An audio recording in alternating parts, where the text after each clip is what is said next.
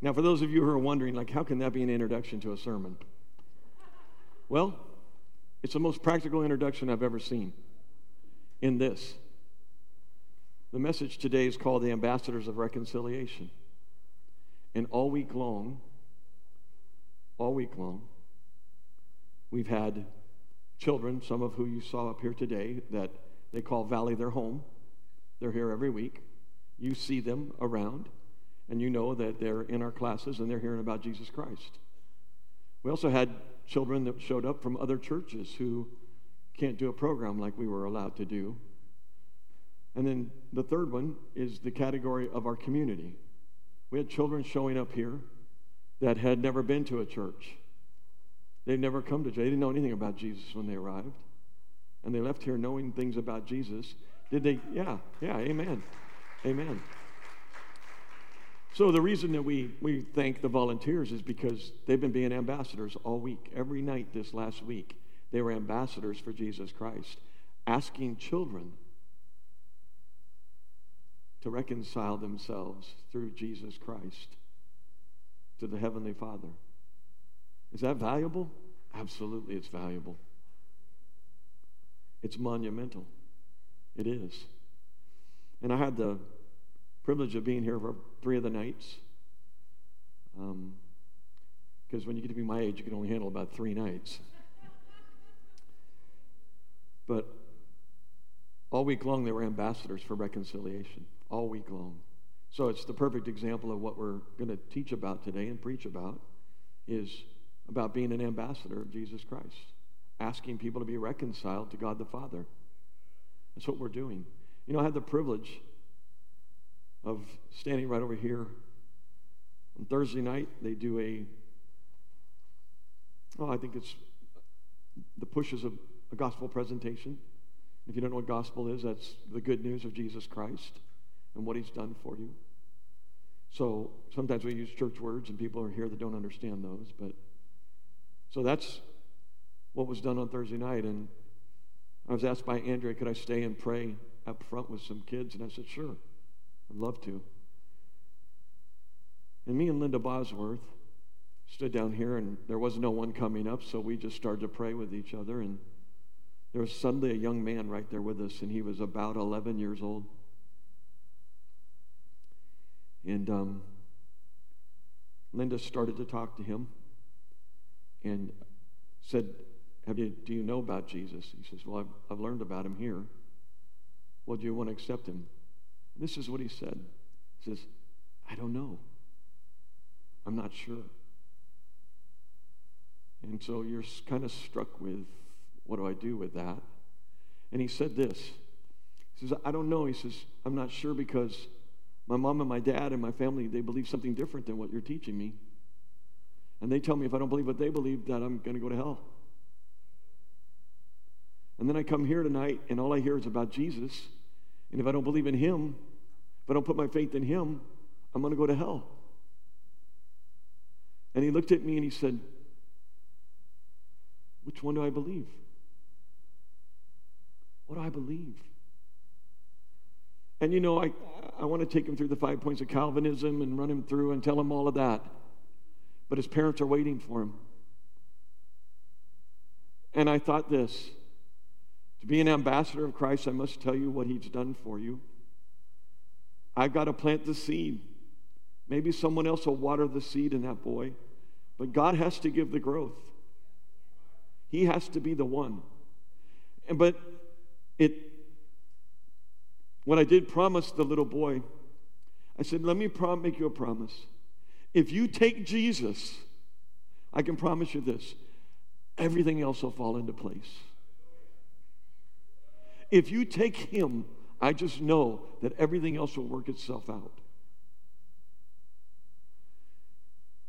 And I promised him this.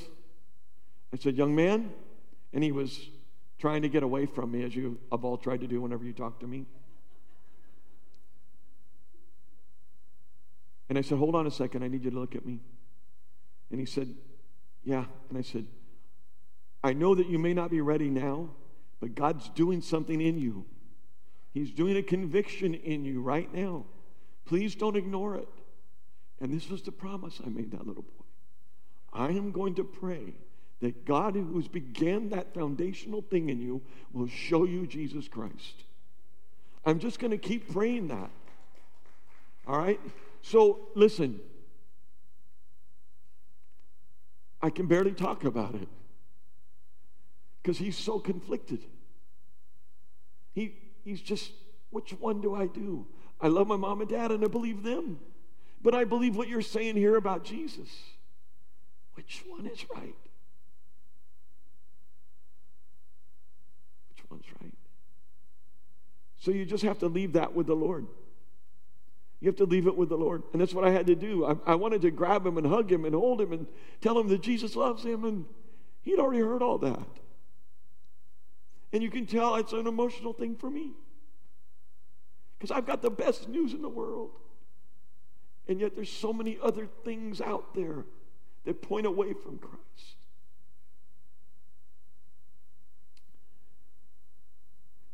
So, that would lead me to the passage.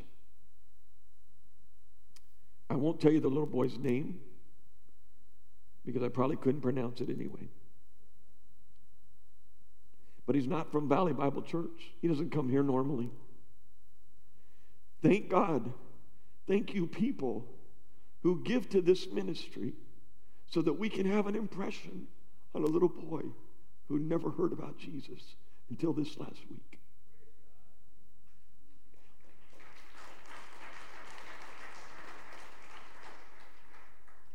Heavenly Father, I thank you that your word is the truth. There is no truth aside from you. None. No truth. But we thank you for the word of God. We thank you for your word. We thank you that you decided in eternity past to reveal yourself to us. And you've done so. And you're the one that reconciles us to you. We don't reconcile you to us, you reconcile us to you.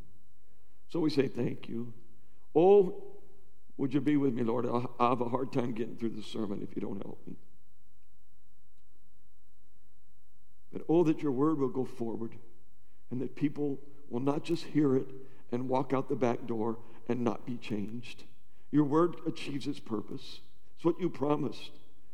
So we're going to open by reading what you said through the Apostle Paul. And we have the privilege of doing so. And we're privileged to be a part of your family because of your precious, wonderful Son, Jesus Christ. Amen. The passage is 2 Corinthians 5, verses 14 through 21. And I read from the NASB version. For the love of Christ, let me say it again for the love of Christ controls us. Having concluded this, and I'm convinced of it, that one died for all, therefore all died. And he died for all so that they who live might no longer live for themselves but for him who died and rose again on their behalf. Therefore, from now on, we recognize no one according to the flesh, even though we have known Christ according to the flesh. Yet now we know him in this way no longer. Therefore, if anyone is in Christ, he is a new creature. The old things have passed away. Behold, new things have come. Now, all these things are from God who reconciled us to himself through Christ and gave us the ministry of reconciliation. Namely, that God was in Christ, reconciling the world to himself, not counting their trespasses against them, and he has committed to us the word of reconciliation. Therefore, we are ambassadors for Christ, as though God were making an appeal through us. We beg you on behalf of Christ be reconciled to God. And then this section here is incredible. Verse 21 He, who's He? God, made him his son, who knew no sin, to be sin on my behalf, on your behalf, on behalf of the world, so that we might become the righteousness of God in him. Blessed be the word of the Lord, huh? That's what we're going to speak from. I'm going to give you four different M's. I was tempted to call this message the M&Ms, but I did not. I have too much respect for the passage to do so. The number one thing we'll talk about is what motivates us to be his ambassador. Secondly, we will be talking about the ministry of reconciliation. Thirdly, the message. And the last one is the method. First, probably the longest section. You see that we're told in verse 20 that therefore is huge. Because therefore makes you look back up to verses 14 and down. And we see that you should be motivated. You should be the ambassador. Well, what motivates you to be his ambassador? What compels you? Another word, compels. What controls you? Well, in the verse there, in verse 14, you see that he says, For the love of Christ controls us. It's his great love for us that compels me to be an ambassador. And I discovered that when you begin to experience and know Christ's love, it creates a pressure in you that will put you into action. If you've experienced his love, if you know what he did for you on that cross, if you know what your life was like before and what it's like today, you should be compelled to, because of his great love, compelled to be his ambassador. That pressure of knowing him. How could I be loved by such a one and know that he loves you in such a fashion and not want to share that with you? You see, I don't have a problem sharing it with you because I know I'm an ambassador.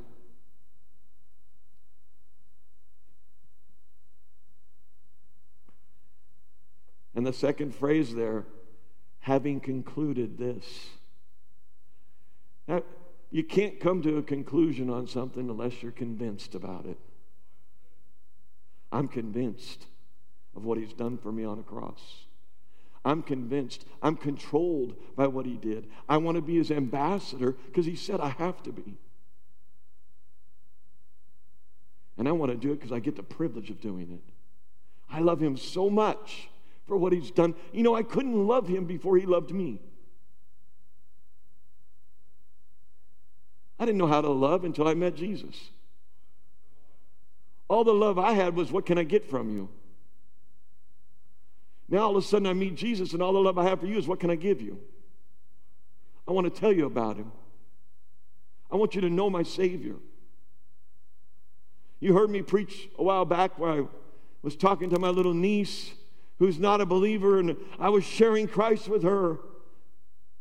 And I told her, honey, if I die and leave this life and don't know you're going with me, it'll be death on death to me when I care so deeply about you. You know what? The Lord has put something in me and He's put it in you to love people.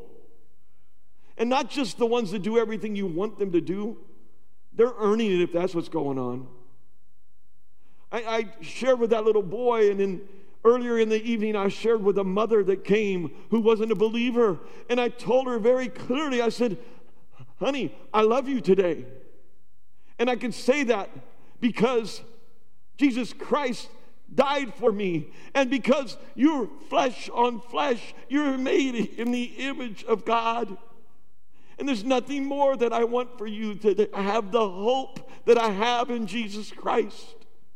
See, she had just lost her mother, and she didn't know where her mother was. She doesn't know the hope that we have. I'm like, how do you not share with someone that's right in front of you like that? You see, I'm convinced. I get it. It's all about Him. It's not about me. It's not about you. It's about Him. And when you become His ambassador, you speak for Him.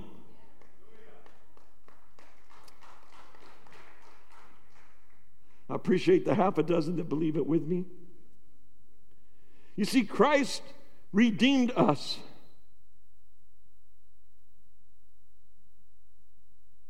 From the curse of the law, having become a curse for us.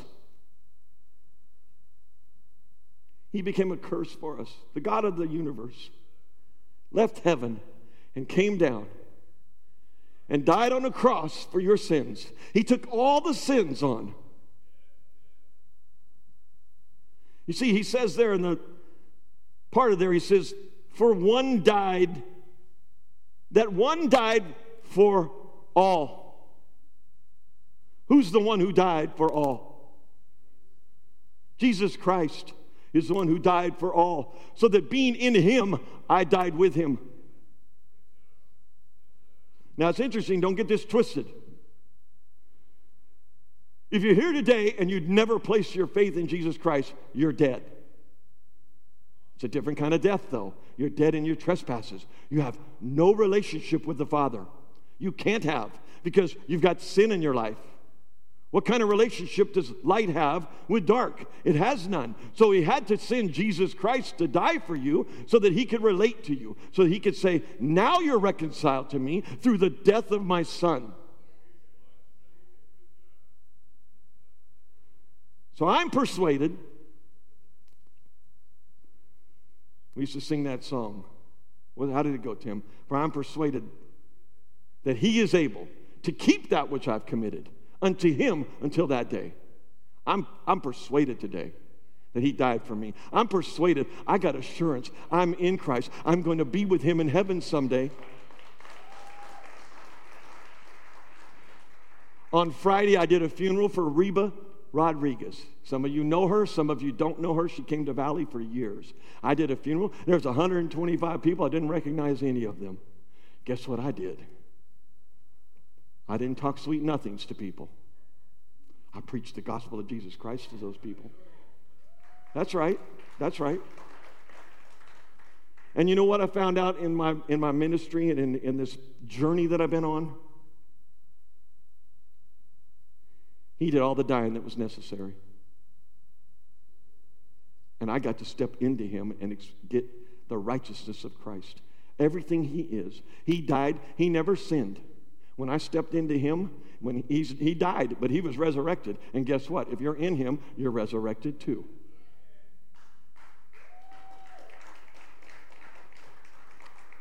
The truth is that the heart of salvation, God's wrath against sin, required death. So Jesus took the wrath and died in the sinner's place.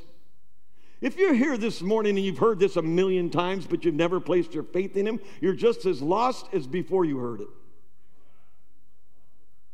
I'm concerned about the guy in the room and the girl in the room and the man and the woman in the room that says they know him and they've never met him. I want to make sure you don't just know about him. I want to make sure you know him. Used to do a song when I was a kid. Do you know Jesus? He's a friend of mine. Do you know Jesus? He's all you need. He is all you need. Taking away the wrath of God and satisfying God's justice because he was the perfect sacrifice. Therefore, all have died. All that are in him have died to sin. I was once dead in sin, now I'm dead from sin. I don't have sin in me anymore because I have the righteousness of Christ instead. This is the motivation for me to be his ambassador. I don't want people going to hell. I don't. He tells us Snatch them from the fire. Well, today is today. Let's get them out.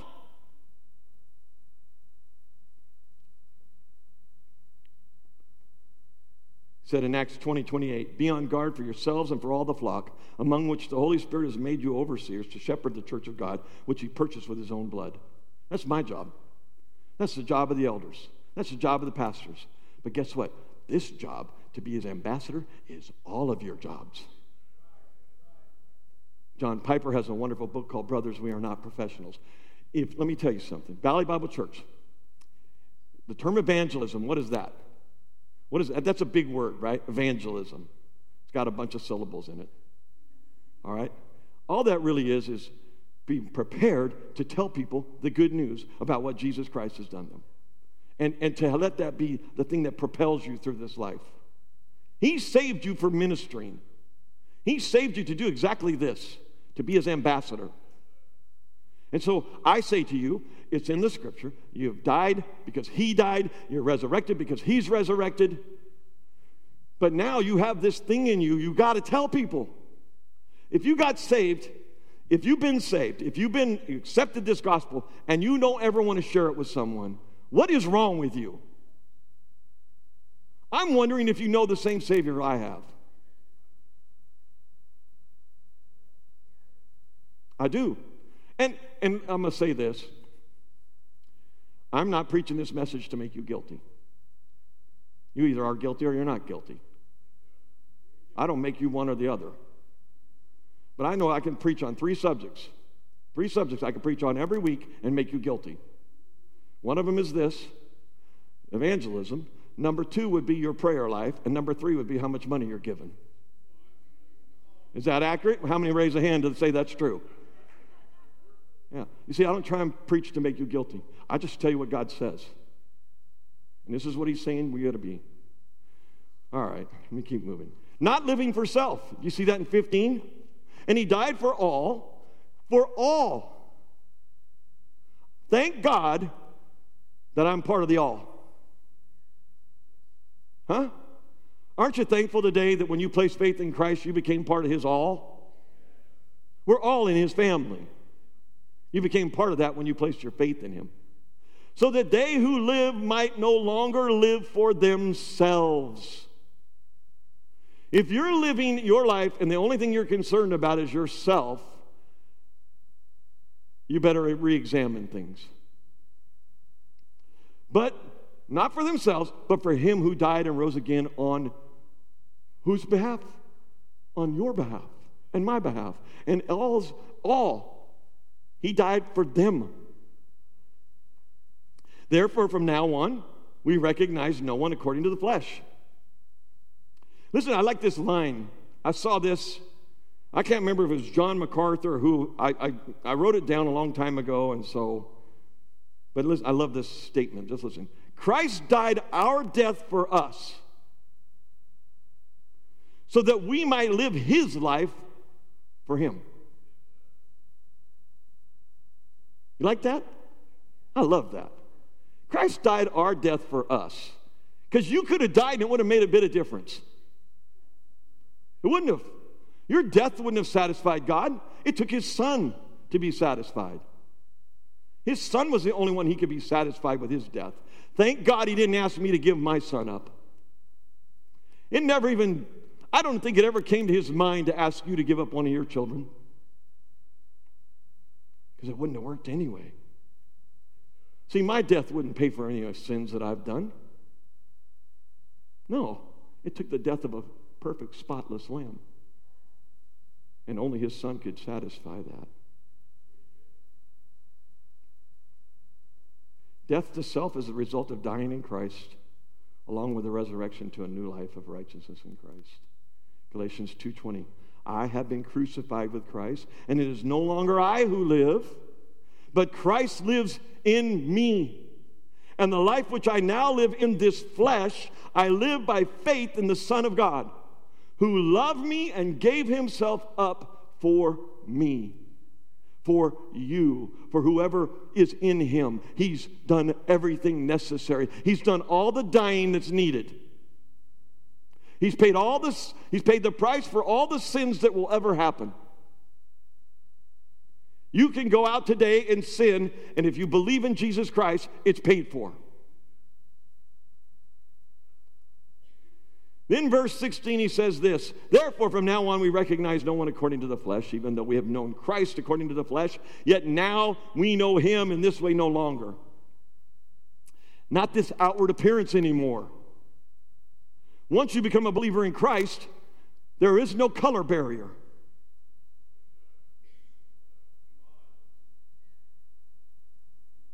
There is no age discrepancies. There is no sex discrepancies.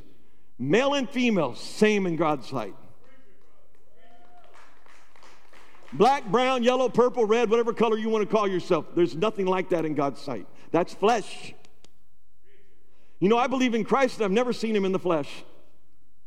You ever seen him in the flesh? Don't lie to me. None of you have seen him in his flesh. But he's as real as he is as I am right here. I no longer see him in his flesh, I see him spiritually. You've become to me brothers and sisters, and none of you look like me. Some of you are thankful, some of you are grateful that you don't look like me, but only to those that have bad eyesight. So I look at that, and, listen, I got passages, other passages for that, but this is a wonderful passage. We no longer look at the outward appearance of man, we look at what's inside. We want to know what you are spiritually. I'm concerned about your spiritual life. I'm concerned about do you know him? Even if you're here today and you've never placed faith in him, oh, I want you to leave here knowing him. That's spiritual. That's not physical. I don't care if you ever give in the offering. I don't care if you ever serve. I just want you to know him. Now, if you get to know him, as I said to the little boy earlier in this message, once you accept Jesus Christ, all that other stuff falls into place. Becomes he, he becomes the master of your life. There is neither Jew nor Greek. There is neither slave nor free man. There is neither male or female, for you are all one in Christ Jesus. But you got to be in Jesus to be one. You got to get in there. But I'll tell you right now, if you're here, if you're a male or you're a female or you're homosexual, you're black, you're white, whatever, I'm going to tell you I love you. I want you to know Jesus Christ worse than anything. I want to take you to heaven with me. Now, I would do that automatically. I would just put you in a headlock and off we would go. That's not how it works. That's not how it works. It works that one of us plants a seed, another one waters, but who gives it growth? Takes God. You think I wouldn't have every person in my household be saved? You think I wouldn't do that? I absolutely would do that. That's not up to me. Guess what my job is? I'm either planting or watering. I got that passage written down here somewhere.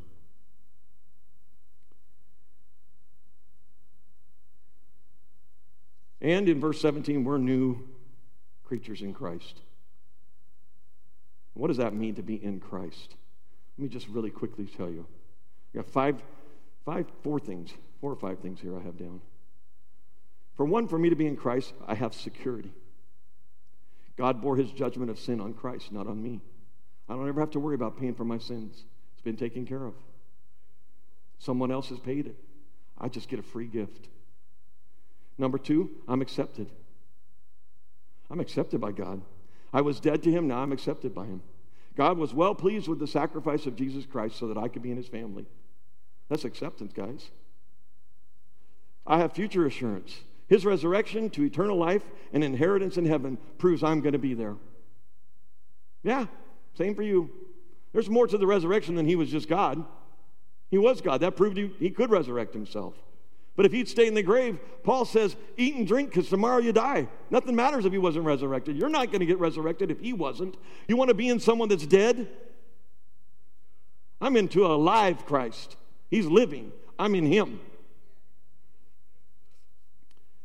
And I get to participate in his divine nature. That's 2 Peter 1 4. I won't look at it, I don't have time.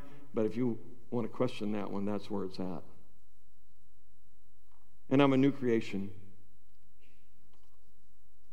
I had a new birth. Had a new birth. That's fun, huh? I love talking about things that are odd to us. Because God says some things sometimes I'm like, I don't know how to explain that except God said it.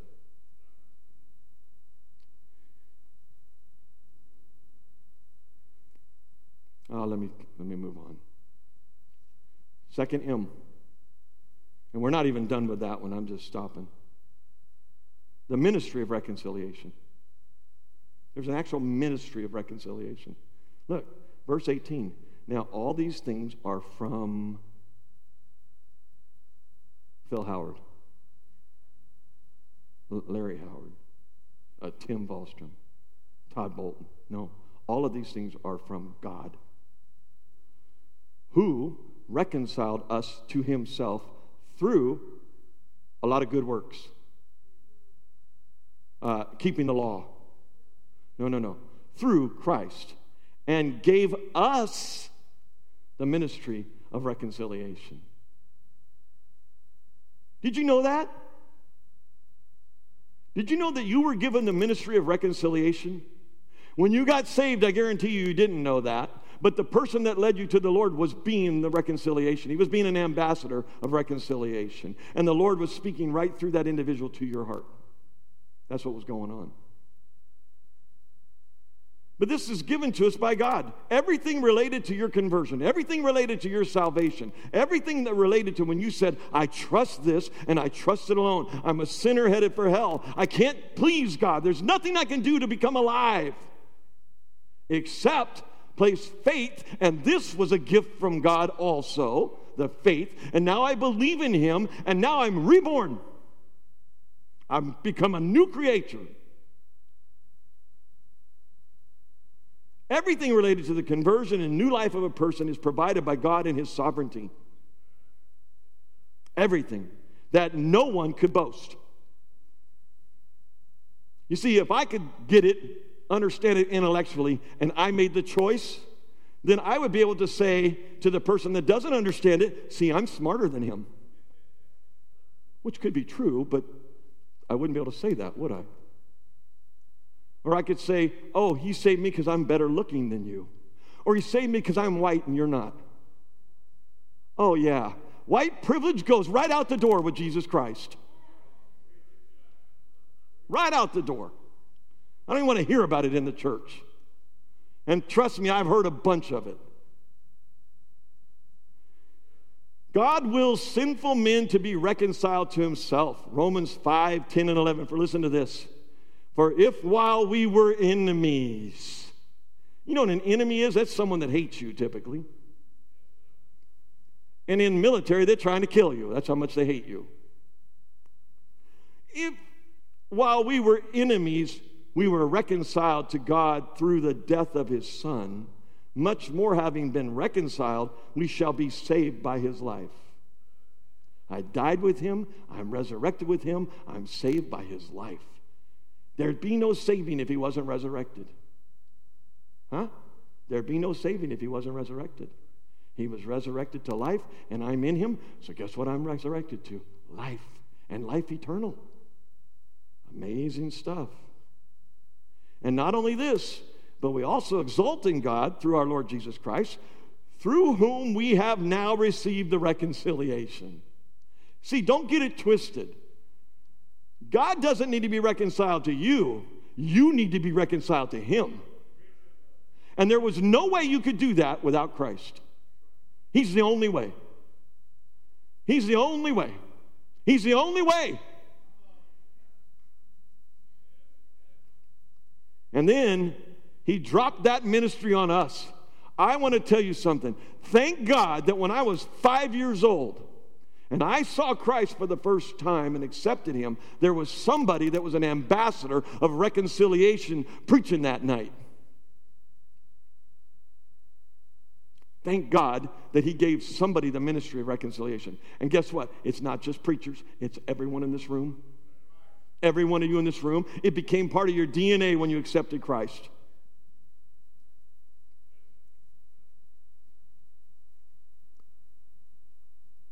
What then is Apollos and what is Paul? Servants through whom you believed. They're just ambassadors serving the Lord. Even as the Lord gave opportunity to each one, I planted, Paul says this, he's writing it. I planted, Apollos watered, but God was causing the growth. So then, neither the one who plants nor the one who waters is anything don't think of yourself as anything. Edwin Chandra, don't think of him as, oh, the great evangelist. No, he happens to love the Lord enough and has enough faith in him to say, I'm sharing this news with everybody. Because God changed me inside out with this news. Him and Calvin Collins, you can't be with them five minutes of telling you about Jesus. Thank God for them.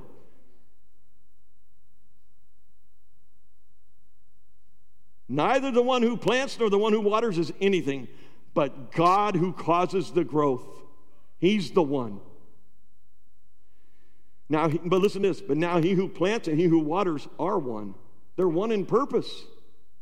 They want you to know Jesus. But each will receive his own reward according to his own labor. For we are God's fellow workers. This is so fun when you think about this. When I'm sharing gospel with somebody, when I have an opportunity, I, 125 people at the funeral, I shared gospel with them. The people here, I shared the gospel with them. When I get to do that, guess who I'm working side by side with? God Himself. We're in the same vineyard. We're in the same spot. And, and He's saying, well, now wait a minute. It's going to be a moment we need some watering on that. So, Tim, you got to come along and water. And then God says, now I'll produce some fruit there. I'll cause the growth. You know, there's nothing that's planted on this earth that will grow if God doesn't allow it. Oh, yeah, no, He's the one in charge of all the growth. You say, well, but the seed germinates. You explain, like, yeah, yeah, yeah. But let me tell you something. That seed doesn't germinate if you leave it in the bag. It won't grab roots anywhere. There's all kinds of soils to throw it on, but it will not have a chance to grow if you keep it in the bag. You got to get it out of the bag onto the ground. I can't water the seed in your bag. Amen? All right. I can see this is going to go just as long as the first service. And I'm trying my best to shorten it up.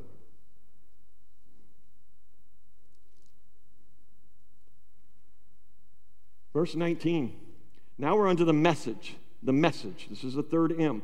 Namely, so we finish up 18 with, uh, oh, let me read 18 and I'll go into 19. Now, all these things are from God who reconciled us to himself through Christ and gave us the ministry of reconciliation. Namely, that God was in Christ reconciling the world to himself. And listen, here's another M for you. It's called mercy. See where I could have called this the M&M sermon. All right, so not counting their trespasses against them. What is that? That's mercy. All your trespasses should have been counted against you. But he says, when you were in, when you became in Christ, he forgot all the stuff that you've done in the past.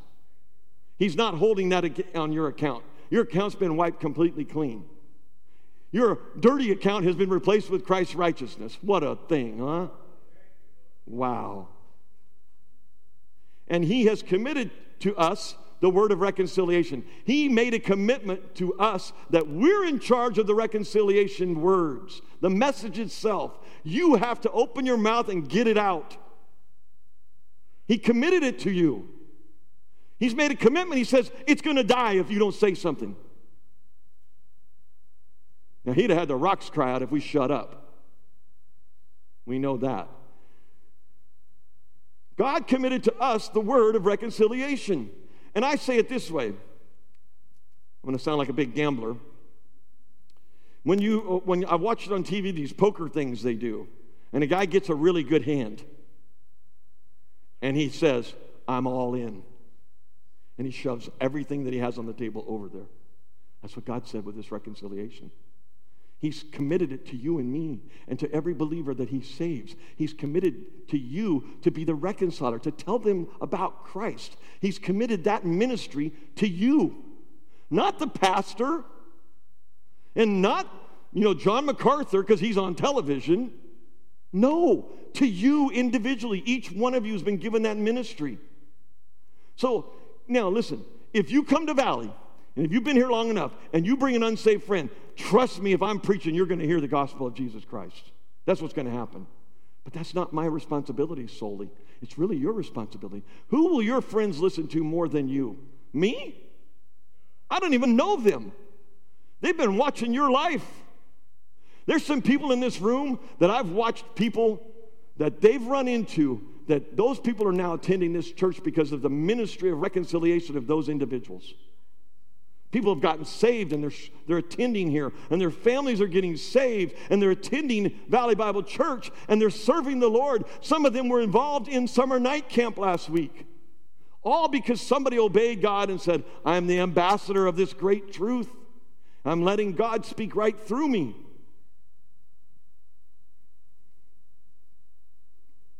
He's all in on you being his ambassador.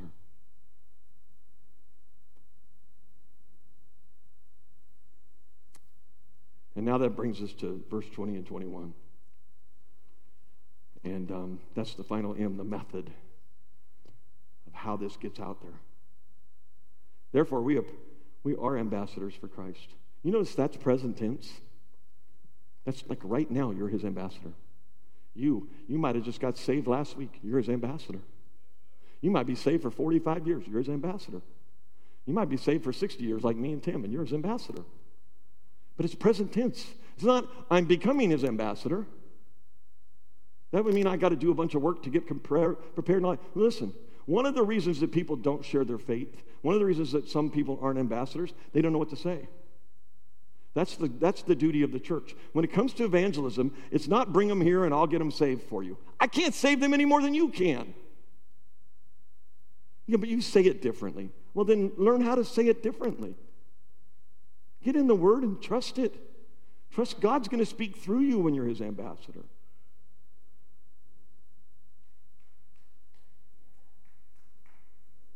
We are currently His ambassadors for Christ, as though God were making an appeal through us. And that's exactly what He's doing. When you open your mouth to speak the truth about Jesus Christ's death, burial, and resurrection, asking somebody to join you in that good news, to get in Christ, you think you're talking? If you are, it's probably going to fall on a deaf ear. The Holy Spirit's speaking through you when you do that. Here's what I challenge you to do. You say, Well, I never get a chance to witness. Pray about it. Ask God to give you an opportunity to share. I guarantee you this week you'll get an opportunity. But get ready, because if you ask him, the opportunity's coming. You better be prepared. Now, here's the thing. Maybe you say, well, I've never really fully understood how to share my faith. Now, at Valley here, what, one of our jobs as leadership, as elders, as pastors, is to train you, is to equip you. So you don't get to sit on the bench for 10 years going, I don't know. No, no, no, no. I, I guarantee you, if you are in that category saying, I'm not sure what I should say, you come and see one of us afterward, we, we can show you what to say.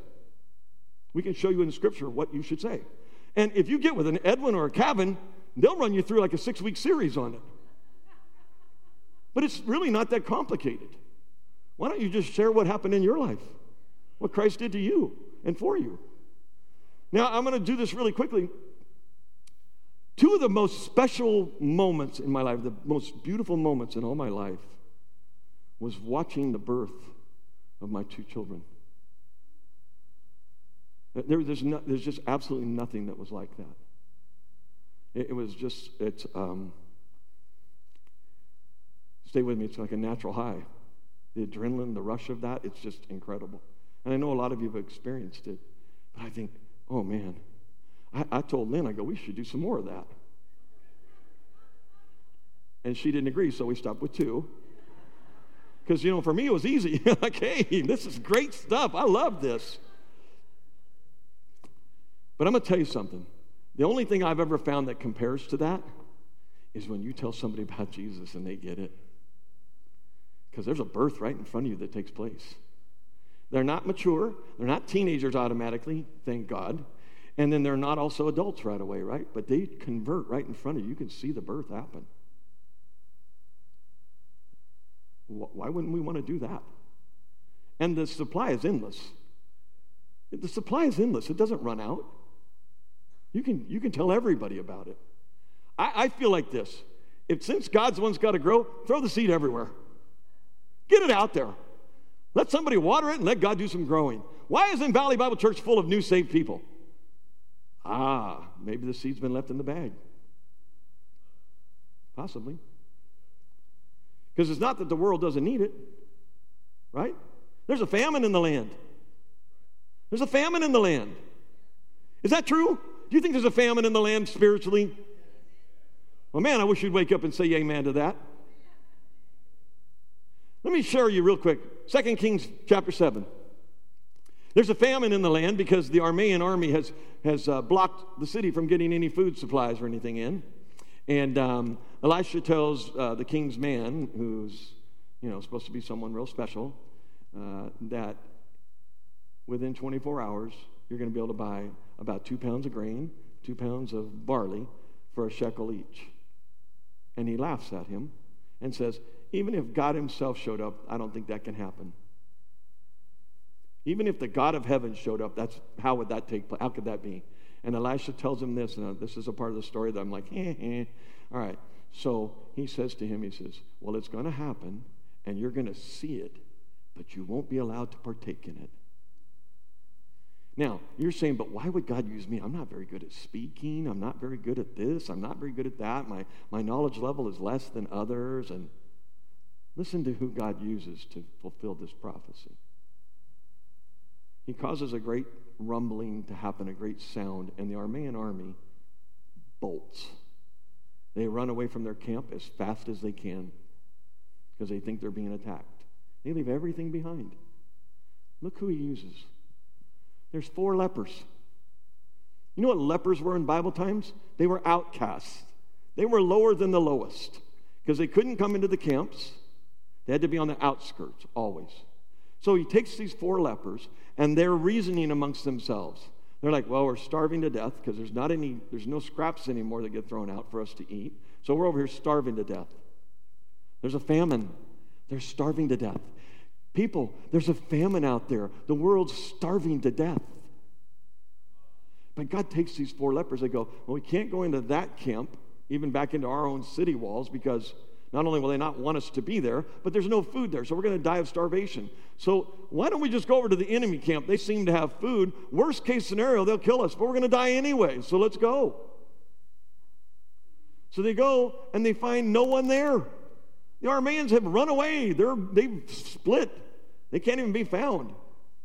But guess what they left behind? All their food, all their gold, all their silver, their horses, their donkeys are all tied up just waiting for them. So they go in there, and the first thing they do is what we do is we live for ourselves. Now we changed that when we got into Christ, right? But you're living for yourself. So what do they do? They get in there and they get their stomach full. And now that their stomach is nice and full and they got a few trinkets of gold and silver, they go to the next tent. And they go, hey, there's no one in this one either. Let's eat their food. So when their food is, you know, about up to here, they go, hey, wait a minute, this isn't a good thing we're doing. We have an entire city over here that's starving. And here we are acting like we're the only ones that are, have a right to this food. This sound familiar? Little object lesson here? So what do they do? They return to the city and they tell everybody about it. And they send some people out to make sure it's okay. And then they Tell the people there's food in this camp over here. And they rush to there and they eat the food. And guess what happens to that guard guy? He happens to be in charge of the gate. The guy that said, if God Himself came, how would that happen? He gets trampled by the people and dies. So he got to see that there was food, but he never got the taste of it. Elisha was correct in both ways. And guess what? At the end of a 24 hour period, the wheat was one shekel and the barley was one shekel. God will not be mocked. Guess what he's saying to you? He's saying, You are my people. You are the. Look, the lepers were part of his plan. Don't sell yourself short. You're a child of the king. Start acting like it. Don't sell yourself short. He wants, he saved you to do his work. Do you believe that? He saved you to do his work. He says that he had predestined work for you. Uh, Ephesians 2:10, read it. So he saved you to be part that tells people about the gospel. You believe that? It, well, you better because it's written down there. So what happens? We're making an appeal through us. God's making an appeal through us. We beg you on behalf of Christ, be reconciled to God. Look, if I beg you, it's really the Holy Spirit talking through me to beg you to do that. I used to think that I had to beg you and plead with you and persuade you, and I should try to do that. But the Holy Spirit has to talk to your heart, or nothing's going to happen, no matter how persuasive I am. And even if I persuade you to, oh, say the sinner's prayer, I to get all of you to say the sinner's prayer. You'd be no more saved than when we started. You got to place your faith in Jesus Christ. That and that alone. It's not some prayer you do with me, it's something you do with Him. But I can persuade people, especially if you're hurting. Really easy to persuade you when you're hurting. That's not what I want to do. I want to point you to the gospel. Let it persuade you. Let God speak through me. Let Him speak through you. Oh, I don't speak very well. Oh, baloney. I've been with all of you. I'll talk a mile a minute. I get blamed for it, but you all do it too. What does it mean to be an ambassador? Well, Paul uses the term here to describe the role of all believers as a messenger representing the King of Kings with the good news. And we're to plead with the people of the world to be reconciled to God, who is really their rightful king. They're following after a king that doesn't have the right to be the king. But we got the real king. He has a right to be the king. Now, I'm going to share this and let you go. Uh, the gospel, the good news summarized by Paul. This is a wonderful passage, so I have to read it to you. This right here should make you want to share. This should make, if you haven't been uh, doing a real good job of being an ambassador, this will make you, this will make you want to do it. Listen to this. He, God, made him, Jesus Christ, who knew no sin, to be sin on our behalf. On my behalf. On your behalf. I don't care what you've done. I don't care what you've done good, bad, indifferent. You got to have this. You got to have Him. So that we might become the righteousness of God in Him. It sums up the whole gospel. He became sin because I couldn't have done anything with my sin except keep sinning. But he came to sin. He didn't even know sin, but he let the sin be, fall on him and separated from the Father. The whole thing. He died, he was buried, and he had the power to be raised again. And he's at the right hand of the Father right now. Right now. And guess what? If you place faith in him, you are in him. You know what? I'm up here preaching at the pulpit right now, but I'm right at the right hand of the Father, too. It's just a thought away. So, why in the world did I get so exuberant about preaching this message? Well, good night. It's a fun one to preach. It's a fun one to preach. But I have to ask you what's preventing you from being an ambassador? Is there anything that's preventing you from being his ambassador? You can make. I was talking to a young man about this sermon before I preached it, and I heard from him a lot of reasons why people don't. There was a bunch of reasons. Well, because they don't feel this way or they don't feel that way or they don't. You know what? Sharing Christ is not a feeling. It's really not a feeling. It isn't. Uh, you should have some feelings in you that make you want to share, but it's not a feeling. Like, well, if I feel like it, I will. Uh, no. Please, I'm thankful that whoever the ambassador was in my life didn't feel that way that day. And, and you probably have some ambassadors in your life that worked with you. So, uh, like I said, this isn't to make you guilty. This isn't to make you feel bad that you're not doing it, but it's to encourage you to do it. Because he said, I committed that whole thing. It's up to you to do. It's up to us. We're the saved individuals in Christ with the greatest news of all time. And so he said, Can you plead with them? Can you let me beg through you? Heavenly Father, we thank you this morning for the truth of your word. I thank you that that you allow us to work right in the field next to you. We get to cast the seed of the truth of salvation. And then every now and then, Lord, you let us be there when that fruit takes place or that growth starts. And oh, what fun that is to be a part of that, the joy that we have in sharing you. And so we say thank you for that. I pray that um, your word will penetrate the hearts of these people and that they'll want to be more, uh, even me, Lord, even me. I want to be more of an ambassador for you, Lord. I, I don't do enough, I'm sure. Give me more opportunity. Give these people opportunity to share Christ. That your local churches will be overflowing with people who are new converts, people that have learned of, your, of the truth of who you are and place faith in you. That's the goal of the local church. And in that, you'll be completely exalted for sure. In Jesus' name, amen. Thank you.